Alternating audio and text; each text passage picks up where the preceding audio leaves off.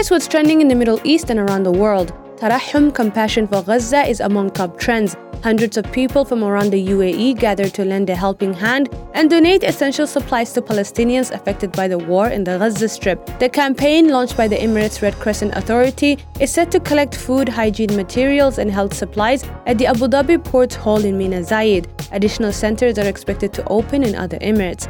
Gaza trends as the death toll from the war has risen to more than 2,600, taking the collective death toll in Israel and Gaza to more than 4,000 people since October 7. Another 9,600 others have been injured in Gaza, where the majority of the dead are said to be women and children. Taking over headlines this morning is a six year old Palestinian American boy who was fatally stabbed in Chicago and his mother seriously injured. Police in the US have charged a 71 year old man with murder and hate crime who alleged he singled out the victims because of their faith and as a response to the war between Israel and Gaza.